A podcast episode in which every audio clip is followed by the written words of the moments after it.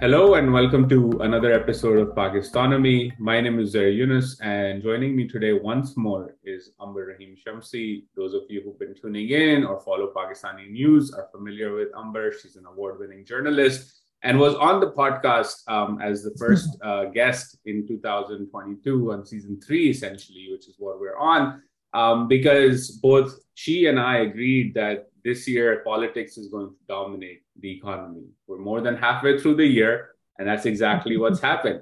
And I was listening to um, the, the podcast I did with Amber at that point in time ahead of this discussion. And she said something very interesting that Pakistani politics is dysfunctional and it's almost like everyone's on psychedelics. Um, and I think, Amber, you were on point with that. Um, and and we talked about whether the PDM or the PMLN had a plan, and mm. you know people should go listen to that episode as well, just to see how uh, on point on many of the things Amber was. Um, of course, none of us anticipated the vote of no confidence, but we had talked about that the fact that will Imran Khan easily go away if he's pushed out and, and things like that. And clearly, uh, much of that those scenarios have played out. So today we're going to talk to Amber about what's happening, what's next. Of course, uh, yesterday um, uh, the Supreme Court said that Hamza was no longer chief minister. So we're recording this podcast the day after that happened. And we still are not clear, at least I am not clear on what the strategy for the PDM, especially the PMLN, is going to be. So, Amber, thank you once again for joining us and welcome once again to Pakistonomy. My pleasure, Uzair. But I will say that we're sort of nearly over the halfway line to the year, and I'm frankly exhausted politics has been exhausting. The economy has been exhausting. And, and frankly, I'm sick of the rain in Karachi as well. And, and neither the IMF uh, has approved the program, and nor have we had elections. So we're both exhausted, but there's still a lot of action to come, so to speak. um, but tell us, like, what's going on? What have you been observing? And while politics has been dominating everything else, um, is there light at the end of the tunnel? And if so, is that another train about to hit us? Or is it truly we're going to be out of the tunnel anytime soon? So I think the big question now mid-year, and, and it was actually a question at the beginning of the year when I spoke to you as well, is when will Pakistan have its next election? Uh, and there are three or four, I, I think, who or what will determine that is, is some of the are some of the questions that we would need to ask in order to find answers. So, is it going to be Imran Khan and the Pakistan Tehreek-e-Insaf, who, after uh, yesterday's Supreme Court decision removing Hamza and the by elections before that, is actually in a position of power at the moment?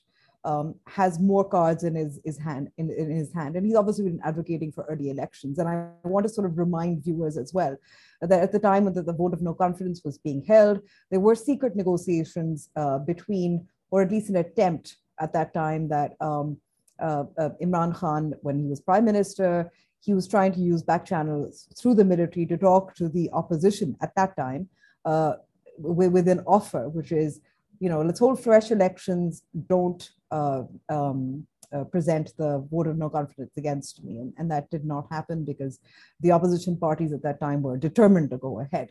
So, um, yeah, so we're back where um, uh, the same question, which is when will the next elections be?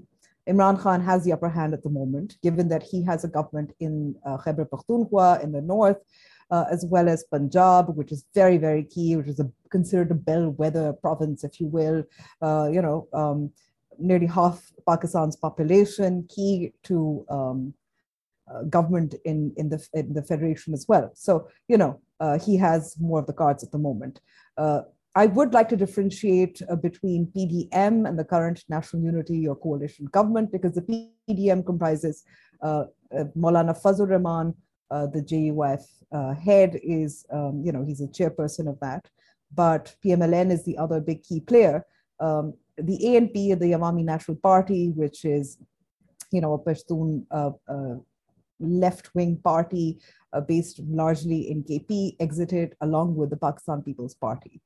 Uh, so let's let's be clear that we, let's not call them PDM. Let's just call them a national coalition or coalition government. So the PDM has been resisting calls, and these the question of uh, when the next election should be came up a couple of times uh, in the few months uh, that they have been in government. Uh, most crucially, uh, when they had the upper hand, which was just after the victory of the vote of no confidence. Shehbaz Sharif was elected um, as prime minister. Uh, the Imran Khan government was still unpopular. Uh, so they had the cards at that time. They could have called for fresh elections and they chose not to. Um, and the question at that time, and you, you know, you've been waiting for the IMF deal to happen, so have I, because the question at that time was, well, will caretaker sign off on it? There needs to be some kind of continuity. Um, um, what are the options? Uh, should um, the uh, unity government in particular, when we think of unity government, though, is that because the PMLN has a prime minister, finance minister, you know, these key ministries respond, uh, the Ministry of Petroleum as well, key ministries that um, seem to have been responsible for the political backlash that we'll talk about as well. But um, the decision at that time was um, the uh, PDM, as well as the Pakistan People's Party, would continue, take those tough decisions and really uh, just continue until next year. And they're very, very sort of, uh, and these decisions happened, uh, if you remember, uh, the entire sort of close cabinet, including Shehbaz Sharif, flew to London, met with the PMLN Supremo, Nawaz Sharif, you know, had a chit chat. There was a lot of criticism. It was like, well, this government is just formed. Why are they flying off to London to consult with the Nawaz Sharif? But, you know, there it is. And the decision again, after much back and forth, was we will continue the Pakistan People's Party has also also insisted that uh, this current dispensation on, on that sorry to interrupt. Yeah. Um, on, on, the trip to london um, I, I don't know what you've heard but i've heard conflicting stories about the fact that nawaz had pushed for elections. They had agreed at that time mm-hmm. and company to with nawaz's instruction. And by the time they landed in islamabad the decision was changed. And then nawaz was like you do what you want and don't come to me is that true? Because something I've heard, and I don't know if you've heard something similar about this as well. So, so it has been clear that Nawaz Sharif has not been in favor of continuation. He's expressed his dissatisfaction. There's been, uh, you know, murmurings and and uh, disgruntlement, if you will. Uh, and I would say that's also interesting that after the uh, uh, um, the kind of the decision by the Supreme Court to um, maintain that you know uh, Pervez Elahi remains as chief minister, I think Nawaz Sharif's disgruntlement, you know, I, I, could actually hear it in his voice, his, you know, grandfatherly boomer uncle voice as well, you know, and, and to use Urdu here, ye kya tamasha hai, what circus is this, and that kind of thing. But, you know, those, uh, those have continued. It is really help, you know, the Pakistan People's Party has continued. Actually, I think I think they've been very constant in that. Whereas you see the division with the PMLN about continuation. Uh, Shehbaz Sharif, I think, was some of the mistakes that he made was, uh, you know, bringing Hamza as chief minister. That was again, I think, just in terms of optics, um, has has played very badly. Um, to have a father and son both at the center as well as in Punjab. Um, I think just in terms of responsibility, they made some decisions that obviously proved very unpopular, which was a petrol subsidy, removing it, uh, slowly, slowly, and you, you could speak better about this, but you know, increasing petrol prices, um, not thinking that they would have to bear the political cost. So I think um, these questions, or when the elections will be held, I don't think that the current national unity government really has a lot of cards in its stack at the moment. Uh, the other, obviously, I think the economy is that going to determine whether the next elections are held or not. We're still waiting for that IMF deal. We're still waiting for that money. Now it's going to be in August. Let's see. Um, or are we waiting for the army or the military establishment? Or I would say now, with the Supreme Court decision as well, that we need to not just call it the military establishment. Let's go back to calling it the establishment because that includes bureaucrats and, and the judiciary, right? So is it going to be determined by, by the establishment? Is it going to be determined by the army chief appointment? Um, you know, these are all questions I think that are really important um, and now being debated as well. Um, at the moment, uh, just as we speak, elections seem to be on the horizon, but again, you never know. That's that's fascinating, and I think um, the whole your point on the the political cost that they bear, right? On especially with petroleum price increases from the time we spoke on this podcast in January to today, the rupee has slid over thirty percent, right? So it was roughly one eighty at that time. Um, now it's at 240, and good luck if you can find at 240, right? It's not even available at that rate in the open market. Um, and that reminds me of like the tale of the king and his sly advisor who told the king that if he blind everybody in the kingdom, we can rule uh, because we will only be the ones with eyesight. And it turns out that wasn't that great advice uh, because once the kingdom's uh, people, the subjects were blind, um, they basically, you know, a mob came outside the palace and killed the king and the and the advisor. And hmm. before mm-hmm. the king was killed, he asked the advisor what's going on, and he said the people think we're possessed by demons because we are the only ones who claim eyesight and no one else can see. Um, so they think we're like some crazy demons that have come to rule over them. So they'll kill us. And that reminds me of like this particular, just Pakistani politic politicians in general, but the PDM or the opposition at that time that was opposed to Imran Khan, because they used to berate him over things like the slide of the dollar or the hike in petroleum prices or the taxes they had to collect in petroleum, right? And it was always like petrol bomb, petrol bomb, which has been with us uh, for years before Imran Khan as well. And then to expect that we will come to power and then do the same things and that won't hurt us politically because the people will understand that we have to make tough decisions was a bit like outlandish to say the least and they've paid the price for that as well. But from your point of view my question was like how big of a dent has sort of the the narrative taken? Is it purely or, or from your point of view is it mainly driven by these tough choices that they've had to make and, and the inflation that has been unleashed or do you think also that the voter in Punjab, the core PMLN voter, which obviously was energized by Nawaz Sharif's rhetoric of vote ko izzat and now hmm. we see Khan has stacked, taken on that same narrative as well and co-opted it essentially.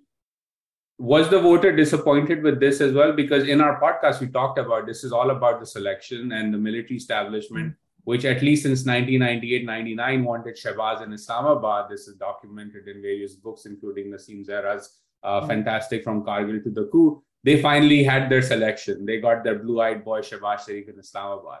And so I'm wondering, what do you think about this uh, this decline in political capital from tough choices, but also the fact that their voters saw through it and said, you know what, like I'm sick and tired of you striking a deal. When you talk about vote is that though I actually want you to stand by it, and I'm not going to stand by you if you go back on okay, I mean, I wish there were more exit polls. Uh, so I had statistics and facts uh, to back this up. Uh, but given that, you know, um, there's been a lot of discussion as well as reporters on the ground, spoken to people, um, I think a few things are pretty clear. A few things, uh, one of the things is that Shehbaz's reputation as an efficient administrator and a better governor has taken a hit. And while we could, you know, um, people who uh, look at the economy seriously, like you, uh, would say, well, you know, there's no other choice but to take back the petrol subsidy. There, you know, that's responsible. You can't really sell it to a public that's already been beaten by inflation and other things for, for a couple of years. And when you've obviously, as you pointed out, been selling the rhetoric that whether it's the petrol price, the, the IMF led budget, all of those things, uh, we're going to make it better. Um, and just for the audience, on from a statistical perspective, because I've been looking at that data since 2019 and before this price hike and this new wave of inflation, inflation in Pakistan was 40 plus percent in cumulative terms versus 20% in India and Bangladesh. So yes, mm-hmm. you're absolutely right that Main Street was not in a mood to bear more inflation after 40 plus percent inflation in three years. Mm-hmm, absolutely. And let's also bear in mind that uh, inflation, uh, the global recession, uh, supply shocks, uh, Russia, Ukraine, it's hitting uh, economies and politics everywhere. Look at Italy, uh, where the you know prime minister just resigned. look at what, for instance, the, the tussle between the Tory two Tory contenders in, in the UK uh, they're talking about you know tax versus tax cuts versus minimum tax cuts, inflation, cost of living. Uh, look at Joe Biden, worried about the midterms and and obviously his popularity. So it isn't just uh, the current dispensation or you know uh, Imran Khan b- before this current dispensation. So obviously this was a big election issue. Um, and you saw that, for instance, I, I, was looking at the numbers in terms of the turnout. So you have some more statistics. Um, Imran Khan not just was able to energize his base because he launched this very aggressive campaign. Um, you know, in terms of a series of rallies, social media, uh, interviews with favorite um, influencers and media personalities and anchors. You know, we could criticize it all alike, but, but that blitzkrieg was really effective as well. Uh, whereas because the PMLN and the, National Unity Government, you know, what was their narrative is, is the question. What was their propaganda machine? Nobody's going to buy a responsible statecraft when you see that your grocery bills are impacted and you really can't pay for uh, some of the things that you were used to paying for. Um, you know, obviously the first cuts that you get are schooling and health. So people's lives were difficult. So you really can't switch over from that. So let's just let's just say that um, in every, I mean, there was a the turnout for a um, by-election. Just bear in mind, by-elections were on those 20 seats uh, that um, the um, MPAs from PTI, because they defected, they voted for uh, Hamza Shehbaz. The su- uh, Supreme Court had said that they, those votes can't be counted. And then obviously there's going to be a by election on them. So there are 20 seats. Um, these seats in 2018 went to about 11 uh, well, PTIs, um, um, uh, PTI um, candidates, and then about nine were independents that were later joined um, the PTI afterwards through Jahangir Khan Tareen and his, you know, magic jet plane. But besides that, I mean, there was a increase in turnout uh, around 14%. Now, a lot of people are saying this could be uh, the turnout was obviously because Imran Khan energized his base, played the victim card, played, played the religion card, played the conspiracy card. It doesn't really matter. It was effective. It worked. Uh, at the same time, you had inflation. There was a little bit of disillusionment this could have meant that the PMLN voter might have kept away. We also know that there was a lot of infighting on, on the awarding of tickets to PMLN. So a lot of the old guard or loyalists who had gotten PMLN tickets were opposed in certain uh, constituencies. Um, uh, and then broadly, if we talk about the sort of national propaganda machine, the PMLN had really sort of positioned itself as anti-establishment, as you pointed out a little before as well. They couldn't say that anymore uh, they couldn't sell that anymore. Maryam Nawaz obviously um, was thrown in because she's obviously a crowd puller. She pulled a few crowds, but really, um, again, when people are crushed by inflation um, and uh, you see that the Shehbaz Sharif for PMLN has sort of uh, hasn't has flip flopped on on the anti-establishment narrative, um, that kind of victim card, that kind of uh, the the uh, sort of naming of military chiefs and serving officers' names that um, Nawaz Sharif memorably did in Gujranwala in 2019. And then where we are, where um, Imran Khan has taken up that mantle and has just run with it. And it's a far more effective social media team um, and has done it in different ways. I think where Nawaz Sharif sort of planted the seeds, I think Imran Khan sort of nurtured and, and, and grew it. So, so um, I think that these were a few factors that you could see were responsible for PMLN's defeat.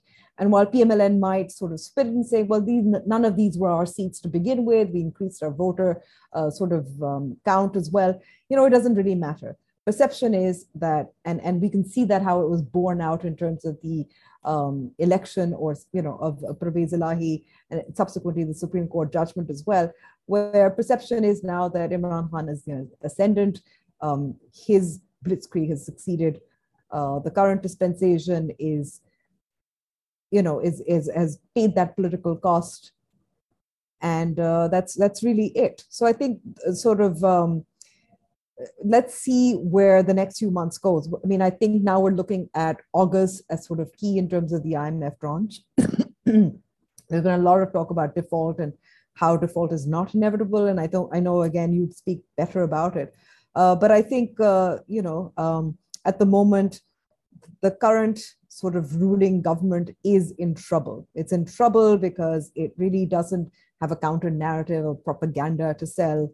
Um, there's talk about they may imp- impose Governor Raj in Punjab, uh, which, you know, for people who don't know what Governor Raj is, essentially that you declare an emergency uh, and that the governor takes back uh, executive powers from the chief minister, except the problem is that it's not really possible post 2010 or post the 18th Amendment, uh, just because you need the provincial assembly uh, to, uh, you know, sort of sign off on it. And the provincial assembly uh, is is at the moment obviously chief minister is Parvez Elahi, and and the numbers are really thin for the PMLN and the the ruling coalition. Uh, you've just had not uh, there's one contested seat from the by-election in Rawalpindi. You also have one MPA who's been disqualified because of I think his his uh, degree or something like that. So um, the numbers are really thin. Um, you still have obviously a, a, speaker election to come as well. So I mean, there's a I, I, think they're on really thin ground here in terms of Governor Raj grasping at straws, really. Uh, Maryam Nawaz, um, who is, you could say, the, the again, the crowd puller represents Nawaz Sharif and that school of thought, which is, you know, we need to be more aggressive, is that's what she's advocating. Whereas her uncle, Shehbaz Sharif, tends to be, um, you know, has a softer approach, um, has is a bridge between Pindi, is, is considered to be a, a, bridge between Pindi and PMLN, um, more conciliatory, cannot do that kind of sort of aggressive, uh, hit you in the face kind of politics that sort of works at rallies and, and the stumps and, uh, that Imran Khan does, that Maryam Nawaz does. So um, really, I think the PMLN, especially more so than the Pakistan People's Party, is between a rock and a hard place at the moment. Um, and uh, yeah, we're now waiting until August for the next yeah. twist and turn. And Actually, before the... August even, because I think at the moment we have a speaker election um, that has to come in the Punjab Assembly. And now, what will Imran Khan do next is, is another question in order to sort of prompt uh, elections. And what will the military establishment do in order to prompt elections? So, uh, you know, lots of and, questions. And on top of that, Khan, in my view, also has to convince Pervez Elahi to be a two day uh, so to speak, minister. What mm-hmm. my question has been, what if Pervez Elahi says no? Like we're going through August next year. What does Khan do at that point, right? So that would also be interesting because it's not that cut and dry. Like we know that Pervez no. Elahi has his own issues with Imran Khan, and Imran Khan has his own issues with Pervez Elahi. So that will be another sort of subplot, so to speak, in this larger uh, scheme of things. The, coming back to the central plot here, right? Mm. Um, obviously, uh, historically, if you look at Pakistan, like the mid 90s, 1993 is like something that's fresh in my mind because at that time there was this political saga between the prime minister and the president. Mm. They reached a standoff, and General Kakar sort of was the mm. guarantor and took resignations from both of them together and then held elections, and that brought Benazir mm. back to power, right, as, as we know it. At this point, General Bajwa is not capable of being a guarantor. He's essentially a lame duck and he doesn't mm-hmm. have credibility, any credibility.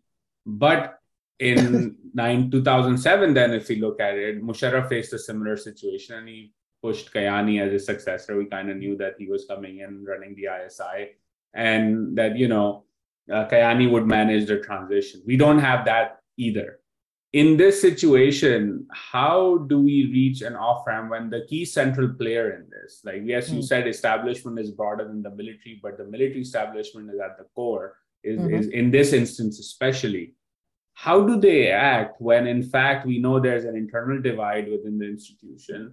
Khan will obviously not be okay with Bajwa running this election, so to speak, or oversee guaranteeing this election, so to speak, as a quote unquote neutral. Um, he's also on his way out. There's no clarity on mm. who his hmm. successor will be, but there are also still questions that he's technically open to one more year, right? Because that's the sort of the, the if you read the legal sort of opinion mm-hmm. on this, there's three plus one is what people tell me at least. yeah, actually, because it's based on age. Um, yes. So the yeah. So uh, wh- where does the military stand in all of this, and how does it sort of function when its pre- preeminent role in these crises has been the role of a guarantor, and now it's incapable of being that guarantor primarily because its chief is a lame duck.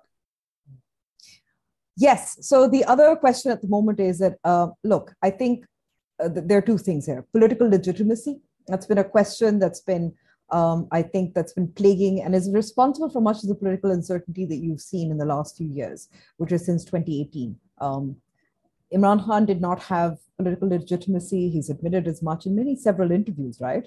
Uh, in many different ways. He's hinted at it or he said it directly as well.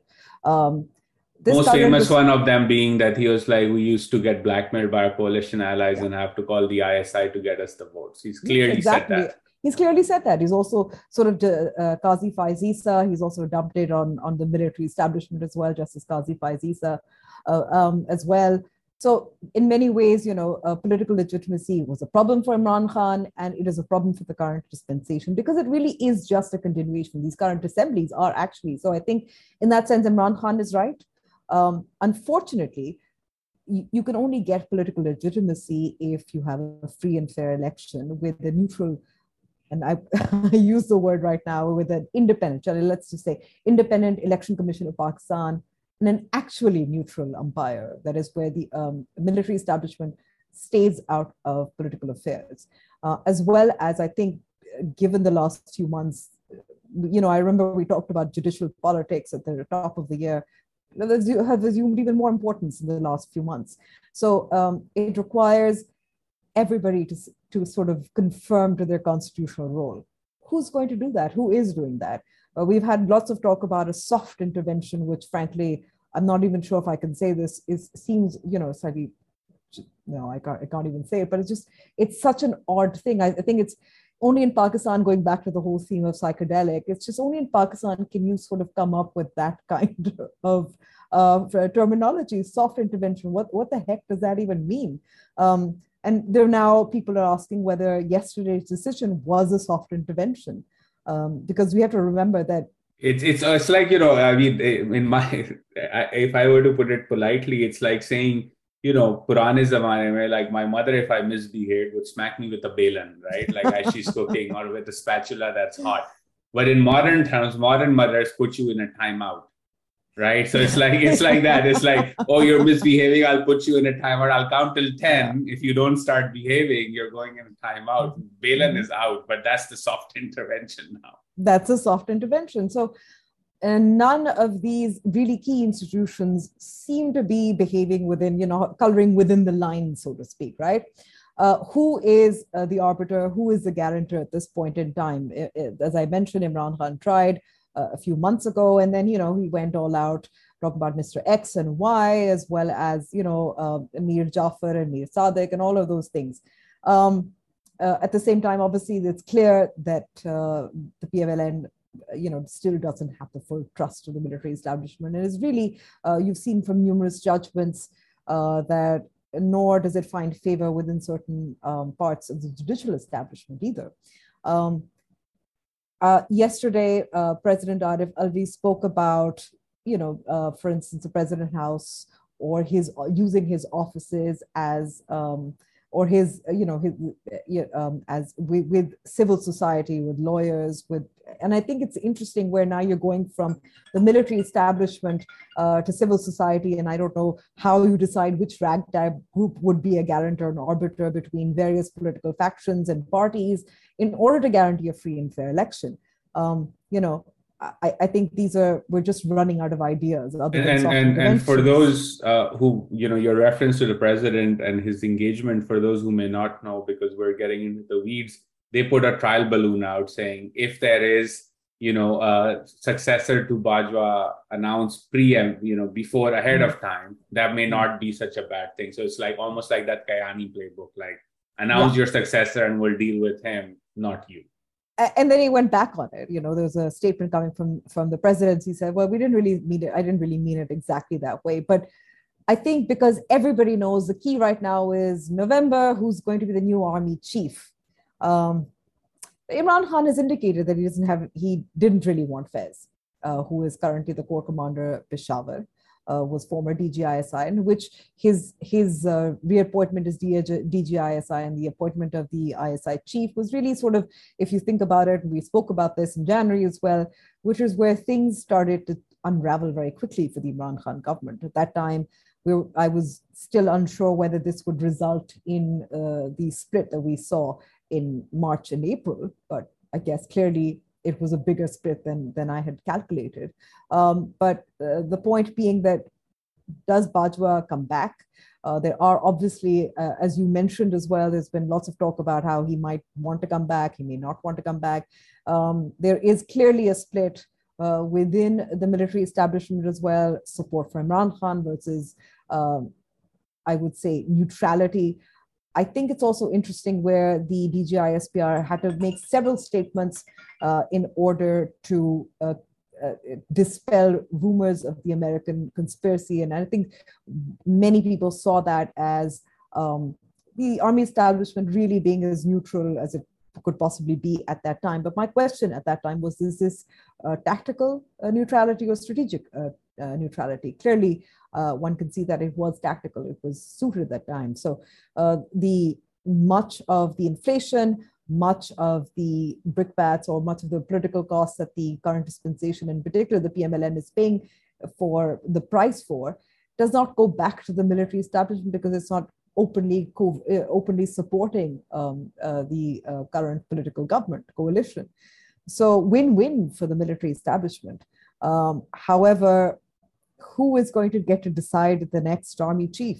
Um, uh, one of the questions is could it could it be a caretaker? Um, you know, so so I'm not sure if I have answers to uh, some of these questions. You know, I think with Pakistani politics, you're you're left with more questions than answers, to be honest. And and I have a more radical proposal on on the next chief or how chiefs are mm. selected. My view is the prime minister should just say, "I don't get to pick," just like the justices pick their own based on seniority or whatever. You go to your corps commanders and pick your own successor. Insert a bit of you know political chaos within the institution because mm. it does it does help the institution from the you know quote unquote the establishment's uh, dominance because the prime minister gets to select a chief and then so the corps commanders sort of have some level of you know um, consensus or agreement or, or mm. unity within them hmm. but we clearly know there are divides in their politics within them. So let them figure it out on their own on who they want to among the commanders be their chief and see how that plays hmm. out right? Of course it's a radical proposal. It's preposterous. It will sort insert all sort of chaos within the institution hmm. itself. But i ha- half jokingly say it because it's like if the military is going to continue intervening in politics and it's the politician's job to also then say you know what we wash our hands clean of it select your own chief and see how that plays out for you right it's like it's one of those things as well. But speaking but of no harm with, but no harm in some radical offering radical solutions because yeah uh, after yesterday's decision as well there was a talk about there was uh, Farhatullah Babar who was very close to um, Asif Ali Zardari who's also a senator uh, you know very uh, close to um, powerful circles which is the, the, Pakistan People's Party is progressive and left wing um, as, and and was um, you know close to uh, Asif Ali Zardari during the 2008-2013 uh, government as well, has proposed that you know it's finally time to uh, that Parliament has more control over judicial appointments as well. So you know it's a season of radical solutions. Yeah, and and for sure we should discuss that because clearly the 2007-8 compact is torn to shreds. So we don't know what comes next, and you have to figure that out. But speaking of guarantors, this is something I've been thinking about as well. Historically, Pakistan has had, as we talked, the military establishment becomes a guarantor in these crises. Externally, there have been two or two major guarantors: the United States and Saudi mm-hmm. Arabia. Mm-hmm. China more so, but China operates sort of, you know, doesn't really involve itself in these things uh, as mm-hmm. dramatically as the Saudis and the Americans have in the past. But they're also disinterested and disengaged, right? So it's like in Benazir meeting in the UAE with Condi mm-hmm. sort of brokering the dialogue and all of that. Mm-hmm. We all know that's part of history.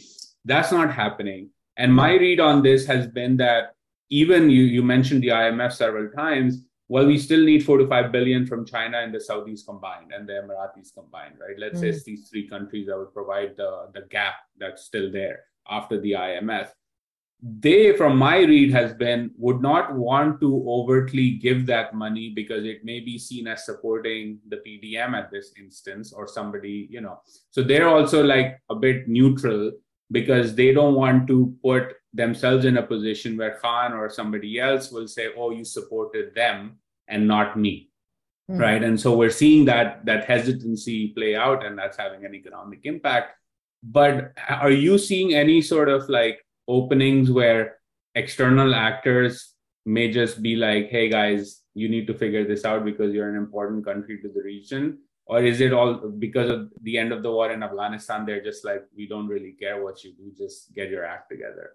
I, I, I mean, my, my sense here is that um, all these actors that we've mentioned that, that have, as you mentioned, played key roles. Uh, even if you think about it, Qatar had a sort of key role in, in the Panama case with Nawaz Sharif, and then the letter that uh, was produced, um, um, as well as uh, Saudi Arabia, as well as uh, you, you, know um, U- U.S. It's it's Afghanistan is a story that is now over for much of the world, uh, and it's really tragic to see that, given the continuing humanitarian crisis there. Um, Pakistan, as you well know, is obviously trying to negotiate and, and General Faiz, uh, Peshawar corps commander, has been a sort of key interlocutor, as well as um, many clerics with, from Pakistan as well just went, and really nothing is happening on that front. But but the point here is that Afghanistan and Pakistan or AFPAK as it used to see, I think that story is pretty much over. Everybody's moved. Uh, everybody's most concerned about energy, Russia, Ukraine. You know, the story has shifted elsewhere. It's, it's, I remember very clearly as well, you know, as a journalist, so much interest post 9-11 in, in this region and then the shift to um, a post-arab spring to uh, the middle east and now it's europe um, as well as the energy crisis. So so i think um, the interest has waned as well. Um, uh, friendly countries are also exhausted.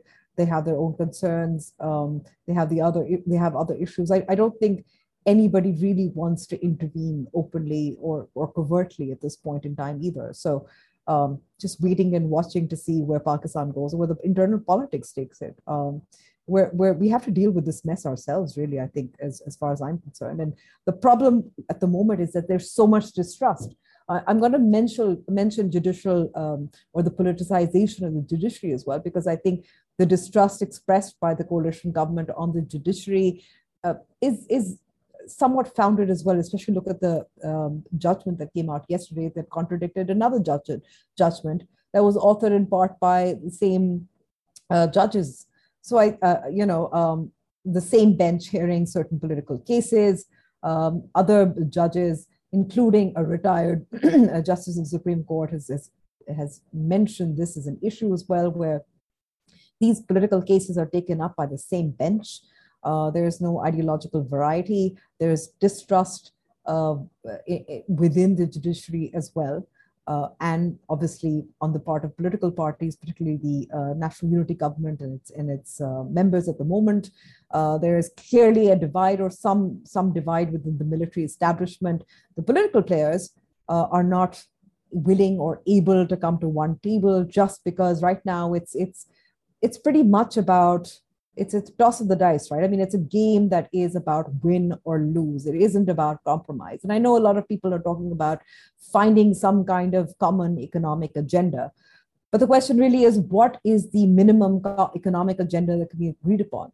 Continuation of, of the IMF and those policies? I think every political party needs to have some kind of differentiated uh, economic uh, uh, agenda in order to be different from one another, for instance. I, I think that really takes away from beauty of democracy and the variety and diversity that you find within political parties uh, and between political parties. So, I mean, that would be my question to you. Is there is there a minimum econ- economic agenda that a lot of commentators have been talking about that political parties can agree on uh, in order for Pakistan or the state to continue? Uh, you know, that's a question I have for you, Uzair. I'm going to throw it back to you. Um, no, I don't think there can be one. And I think the reason for this is not that they can come to an agreement. I think it's an incentives mismatch, right? In mm. in a win or lose scenario, the way you've sort of articulated it, which is cutthroat, which is winner takes mm-hmm. all, loser goes to jail or something else happens to them, right? Goes into oblivion essentially. That's that's what they're both. It's a maximalist position, right? It's a mm-hmm. maximalist mm. fight now in that fight this is something i've been thinking about and, and sort of trying to wrap my head around is if that is the political system that they're part of then and then on the economic side we have a country that has a gross financing need of 150 billion dollars in the next mm-hmm. five years right mm-hmm. so it's abhi to sirf 4 billion mein halat kharab hai, right it's 150 that's the cumulative Imagine. figure and you know yeah. yes a lot of this will be met by uh, aid that comes in, remittances, exports, but it's still roughly ballpark figure 20 to 25 billion gap over the next five years that we have to fill somehow, right? Let's assume that that's the ballpark. That situation requires whoever is in power to make very difficult, politically costly choices. Now, in a scenario where, you know, even if we assume that some, go ahead. No, I'm just going to sort of interject just with one thing. We've seen what happened uh, to the PMLN once it made those difficult, costly uh, choices as well. Who wants to who wants to be beaten, uh, you know, beaten to a pulp at the at the hustings, right? Um, and, and go into a by-election, a local body election with that kind of reform-oriented agenda, or you know, some. You know, so I just want to point yeah. that out. So, so again, that's what I was getting to is that if if the stakes are maximalist and whoever comes to power has to make those tough, tough choices. Then whoever is in opposition, let's assume Imran Khan wins with a two-third, mm-hmm. close to two-third majority. the PMLN is facing accountability and all sorts of things. The People's Party, the same thing. They're the two biggest rivals, and Imran Khan is going after them while doing the reforms that we're talking about. Mm-hmm. Then, on the flip side, the incentive will be to undermine Imran Khan because you want to save yourself, right? Otherwise, mm-hmm. you're screwed essentially. So you will do the petrol bomb, Mehngai March type shenanigans that we've seen in the past because it's a game of survival, right? Mm-hmm. Now, if you're the PDM and you're trying to sort of fully neutralize the PTI, who you believe to be quote unquote fascist, I don't like that the use of that term, but that's what mm, they yeah. position them as. So then Khan will be incentivized to do what he does as well on the flip side, right? In that scenario, there will never be a, a, a position where, you know, you have a government that makes those tough choices, and you and I are talking about loses political capital, and the political players in the game basically say, you know what, we're going to keep agitating in parliament and in the assemblies and wherever criticize you however we can and try to win elections but we're not going to undermine your rule by colluding with Aabpara or colluding with ghq or trying to take you to the supreme court and drag you through and destabilize your government right that is not going to be the incentive and so mm-hmm. the incentive structure is less about and and also let's add another layer to this is that the this is an elite game of thrones so they don't get impacted by 35% inflation or 35% depreciation of the rupee right uh, mm-hmm. the ordinary citizen does but the ordinary citizen is not like these people right so they can afford to play this game because they're dollarized, they have assets abroad, they live in Banigala or fancy houses, drive around in Land Cruisers, or get Malik Riaz's jet to take them to Islamabad for an oath-taking ceremony, right? So, so they, they don't feel that pain. So again, it's it's an incentive disconnect and mismatch. Which, if that is the situation, the thing I'm thinking about is like, well, you'll never have that stability or that minimum reform agenda being carried out because the incentive it's a prisoner's dilemma. The incentive will always be to destroy the legitimacy of whoever is doing that. Um, and i think that's where we are. And that needs a political compact. It's not a minimum economic agenda compact. Okay so the political compact you see that happening either. Do you see uh, Imran Khan and Shehbaz Sharif meeting with uh, Asif Ali Zardari and Bilawal Bhutto sitting at one table. Can you visualize it? No, it, I, I, don't I think I don't think so. I, I, I certainly can't uh, because um, it was clear that there was an opportunity after 2018. And, and to be fair to the um, national unity government of the parties that are part of it, they did offer that kind of sort of, um, um, you know, a, a, kind of a sort of um, what would they call it? A, um, you know, I'm missing out on words here, but um, I remember Shehbaz Sharif and Asif Ali Zardari said, you know, let's agree not to sort of mess with the economy at this point. And, and they said that in the floor of the House in Parliament. But Imran Khan, uh, he has authoritarian tendencies and has a very, very little regard for Parliament or parliamentary process, uh, wanted to sort of crush opponents. And, and that's the way he plays. Um, and it succeeds when he's in opposition. It doesn't work so well when you're in government. Um, so minimum economic agenda without political compromise, we can we don't see that happening. But I think what you're missing is another sort of key. Does any government in Pakistan, does any prime minister have any guarantee that it will full full uh, complete its his or her term or complete term uh, for five years? So you're going to go for short-term populist measures. Uh, remember what this current finance minister, who is finance minister in 2018 as well, Miftah Ismail, he obviously had a very sort of populist kind of uh, election kind of budget as well. Um, well, if you look at Imran Khan, withdrew petrol subsidies as soon as he knew his government was under threat. So I think we can also agree that until all these sort of key institutions play their constitutional role, um, I, I wouldn't say that it would guarantee political stability, but at least you would give back some sense of the uh, of the power of the vote to people because they get to elect and they get to withdraw uh, their favor or support.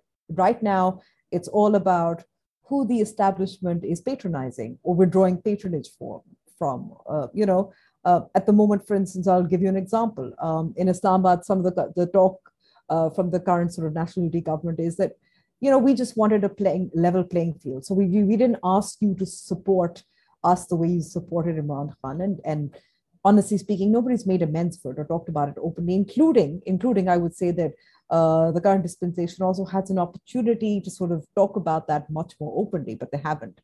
Uh, anyway, but you know, we just want a level playing field. We don't want that same kind of support. It'll give us a free hand at least, which I don't think, you know, I, I would say that right now it's it's really so. No government in Pakistan, no political government in Pakistan, has a free hand because of patronage, um, and and therefore resort to short-term populist measures uh, because they know five years down the line we're not going to be voted in because of performance uh, we're going to be kicked out in one way or one form or the other or undermined uh, because we fell out of favor.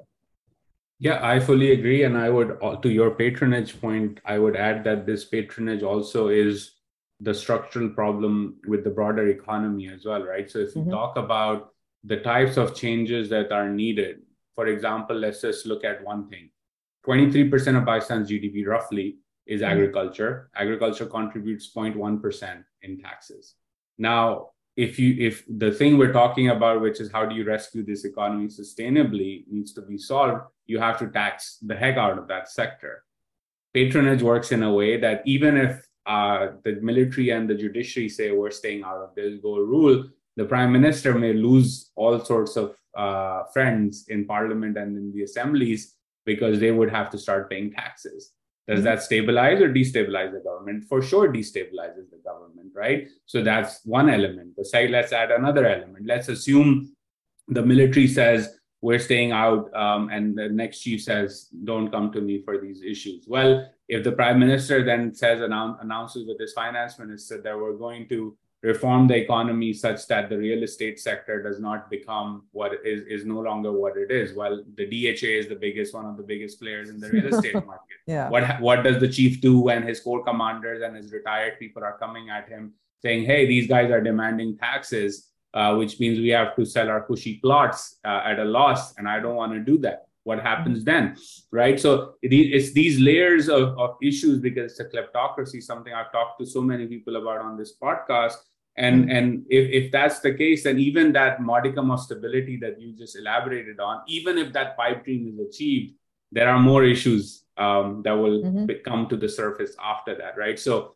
yes i agree free and fair elections are what's needed it's a long drawn out process and and and the only way to achieve that process to start off this process is for institutions and the men and it's all men who lead these institutions to just take a chill pill and do what their job is and ignore everything else like yeah it, it, it's not the business of the military establishment to signal whether they are or aren't neutral just go defend the country and do your job the supreme court has a backlog of cases uh, the judiciary needs reform. The chief justice should focus on that, not on dam funds or reinterpreting Article 63A or whatever else he pleases.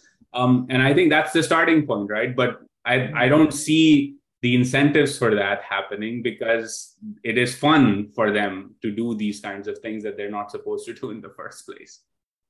I mean, absolutely. Um, uh, the patronage politics plays out very, at various levels. Um, and um, who has the most power, who has the most patronage to dole out?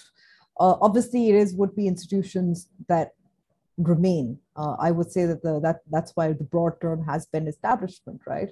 Uh, so it doesn't matter which army chief comes and goes. Uh, chief justices have a lot of power within the domain as well. They get a lot of perks and privileges as well.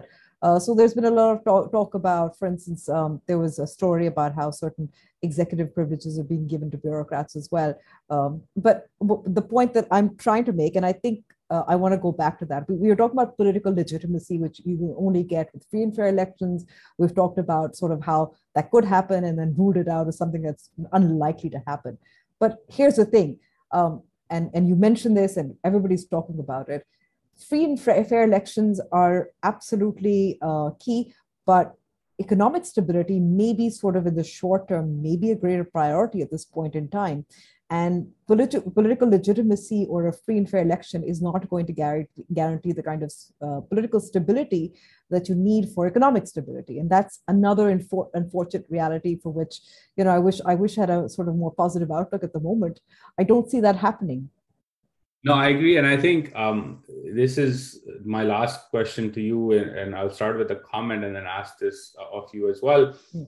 Another thing that I, you know, when I talk, especially elites in Pakistan, and I tell them, look, the time is running out. Like on the economic front, you don't have a lot of hmm. great options anymore, and you need to do something uh, to to rescue the situation. Um, their immediate responses, uh, the last responses, well, were Pakistan, we're a nuclear armed country, people will bail us out because we're too big of a problem otherwise. And I, you know, my view has been the world has changed. It's an increasingly multipolar world.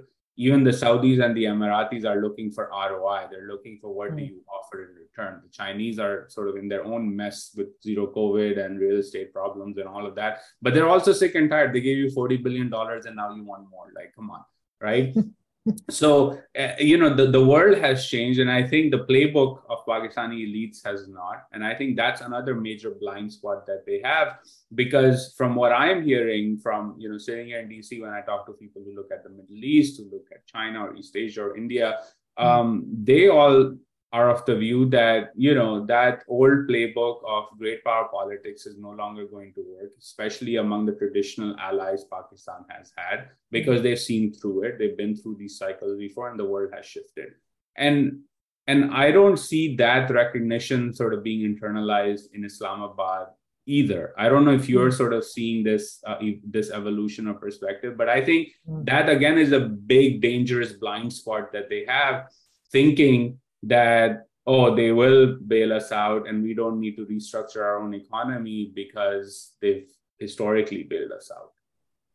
I think the closest analogy to that Uzair, would actually be the city of karachi where i'm sitting in uh, which has been neglected uh, which has been treated very poorly uh, for decades by subsequent, by, by you know many governments, whether it's local governments or whether it's been by um, uh, the provincial government as well as the you know uh, federal government as well, promising bailout, bailout packages or packages, and nothing has been done. And then when you have clearly what is extreme weather, which is the rains or this particular monsoon, and then the monsoon in 2020, which is battering infrastructure, which is really, I mean, it's causing billions of rupees of loss and damage, as well as a, a loss of, of uh, life as well. Um, and you can see that this is decades of neglect um, and the climate climate change as well as rains uh, it's just gonna it's gonna keep coming back to haunt us and we won't have we don't have enough time to not just repair but prepare ourselves for the next disaster so i think it's pretty much the same i think it's a great analogy given that karachi is supposed to be a sort of microcosm of pakistan it's a great analogy for pakistan as well where as you pointed out this whole concept of a bailout, friendly countries, some global um, event that could potentially mean that Pakistan is important again because of our strategic geolocation. Um, it's not going to happen. I think, for instance, I'm just going to give you another example in terms of energy. I think energy uh, economics is going to sort of also uh, post Russia, Ukraine, gas and petrol and, and coal and whatnot is actually also shaping foreign policy as well. So, for instance, Venezuela and the US uh, coming together despite being, you know, um, um, uh, being at odds with one another because of the opportunity uh, given the Russia-Ukraine war as well. You've seen Iran as well. Um, so I would say that Pakistan really needs to grip on how international politics is changing and our place in it and what we could potentially offer. Uh, right now, we are, you know, sure, we're a nuclear armed country, but um, India, for instance, is still a stronger economy. Um, you see that uh, the Saudis, for instance, and Biden himself, who talked about Khashoggi and human rights, going to Saudi Arabia because he needed to, uh, because of, of obviously the energy crisis. So, I mean, that's a reality. What can Pakistan offer? Uh, at the moment, you know, as a small country that's obviously constantly in debt and constantly its bailout packages, uh, maybe nuclear armed, but really the, the threat isn't from its, uh, you know, uh, nuclear arms. Because I remember that was the specter that was also also raised as well a lot. Where oh, what if the um, uh, militant organizations take over Pakistan's nuclear facilities? I don't think uh, that that's really a, a question that gets asked anymore. So Pakistan, given its dire economic conditions at the moment, where we don't see reforms in the horizon, I think we really need to think about what Pakistan has to offer. Um, and, and there was a push towards geoeconomics. Um, uh, Army, the Army Chief, General Qamar Bajwa, talked about it. There's a lot of talk about uh, geoeconomics within Islamabad think tanks as well. But then, you know, that's that was two years ago, and here we are, uh, still struggling. And geoeconomics is in nowhere in sight. We're curtailing. Uh, we have to, you know, we're, we're not in a position to export more at the moment, uh, given that we're also struggling uh, in terms of the energy crisis, uh, supplying energy to industries, as well as you know spurring sort of more export oriented um, which for which we also need imports as well because we don't make a lot we also have to import wheat that's what one of the several years on after the Imran Khan government imported wheat, and there was obviously an inquiry report as well, we're still importing wheat. Uh, we're actually, and this is interesting, where we may be importing wheat from Russia, where it was from Ukraine as well. So the point here is that what do we have to offer? We really need to rethink this, and, and how do we get there? Um, given that the current political crisis, given the appointment of the army chief and continuity of policy seems really sort of far off on the horizon, I don't think anybody's in a position to think about that, even if some of them, you know, let's not dismiss everybody in Islamabad at the moment, but, you know, even if somebody was. Yeah, no, I think, and, and that's really the tragedy, and we can end on this tragic note is that if if you have people fighting over uh, who gets to rule um, for how long and what the rules are going to be that will allow them to stay in power, if that's the agenda, um, that everyone's focused on, then all of the things you and I just talked about over the last 20, 30 minutes that are important, more fundamental issues mm-hmm. Pakistan faces, they fall by the wayside, right? And the answer typically is if you're Imran Khan, ek imandar shakhs upar ho, to sab ho jayega, we'll go back to that. Or corruption is the biggest problem. Or if you're, frankly, uh, the PMLN, if you're somebody like Mr. Ismail, हम आएंगे तो हम power की prices कम कर देंगे. It's like भाईजान circular debt है. You can't raise the tariffs, right? You can't yeah. do that. Um, so you you talk in like these broad uh, terms as part of your strategy to again mm-hmm. like you know blind the people and then expect that they will be okay when you tell them I have eyesight and I have to make these tough decisions. um, you get destroyed the way you the PMLN did in Punjab recently. And I think that's my biggest fear is that there is a confluence of crises that are striking at Pakistan, including climate change, which is impacting wheat, as you mentioned, including um, the emergence of a multipolar world, including friendly countries saying they're looking elsewhere uh, and they're mm-hmm. recalibrating their relationships. And I think Pakistan's elites, its its sort of kleptocratic establishment, so to speak, um, is stuck in this warped view of their own sense of importance, right, to the world. Mm-hmm. And I think they need a reality check, and maybe uh, it takes a default uh, for that reality check to happen. I wouldn't. I would be devastated if it comes to that type of crisis in Pakistan because we don't want a Lebanon or a Sri Lanka happening. Mm-hmm.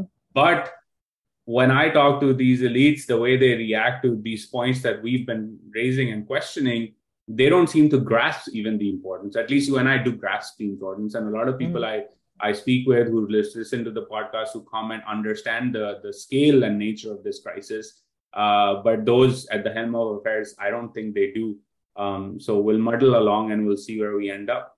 I mean, I want to point out that uh, Pakistan is going to celebrate its 75th um, uh, independence in August, and August being key in, in terms of where politics will go as well. And we're still talking about the rules of the game uh, in terms of politics and who plays what role. It's all in the constitution. You know, nobody needs to reinvent the wheel. Um, it's it's written down. It's not even an unwritten verbal constitution uh, such as the UK. It's it's all down there. But you know, here we are, um, where politics is clearly broken, uh, and and on two sort of extremes, uh, and the economy is also pretty broken as far as I'm concerned, and it doesn't seem to be a sort of uh, think about a long-term fix no, I agree. And so we'll see where things go and whether we have some semblance of free and fair elections and some sort of end to this political saga. I know you're tired of this. I am tired of this, but I'm sure the audience is tired of this. Um, uh, but I don't see it ending anytime soon. And I think you will agree. And on that note, uh, we will end and maybe have you another six months time when elections are done and see uh, whether we were on point or not in the fact that you know the saga will continue and it's like mm-hmm. a long drawn out trilogy that is not ending anytime soon so amber thank you so much for taking out the time again and and and for sharing your insights and analysis with us. Yeah, thank you very much for having me. And on that note, I'd say, you know, if we're going to use a Game of Thrones analogy, which you did, yeah, so George R. R. Martin hasn't written uh, the last few uh, books that he needs to write. And uh, yeah, that's Pakistan. Yeah, take care. Bye bye. Bye bye.